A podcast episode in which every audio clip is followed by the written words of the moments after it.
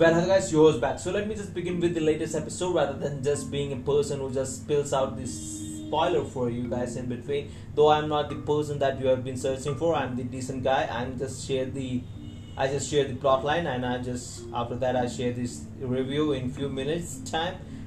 So you can search for that kind of person afterwards. But believe me, guys, you don't want to skip my episode because it's only a few minutes time. I just need your few minutes of your time, guys.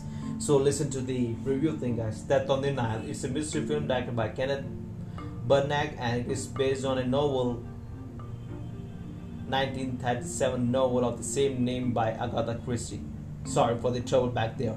When Hercule Poirot gets hired by Linnet Ridgeway to keep an eye on her fiance's ex-lover Jacqueline, who has been following them around as she thinks Jacqueline wants to have her lover back and she would do anything. Linnet decides on taking a cruise trip on the Nile while with her beloved ones, but Jacqueline joins them there too. And while in her sleep, Linnet gets shot to death by someone.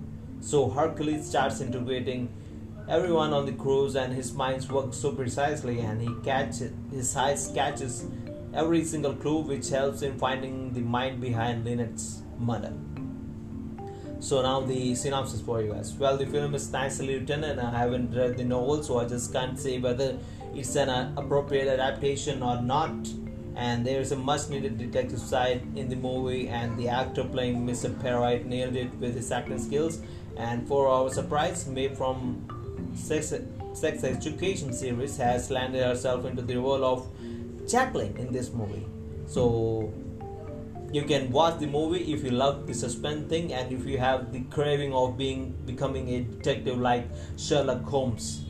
You can watch the movie, guys. Have a great day. Thanks. Bye.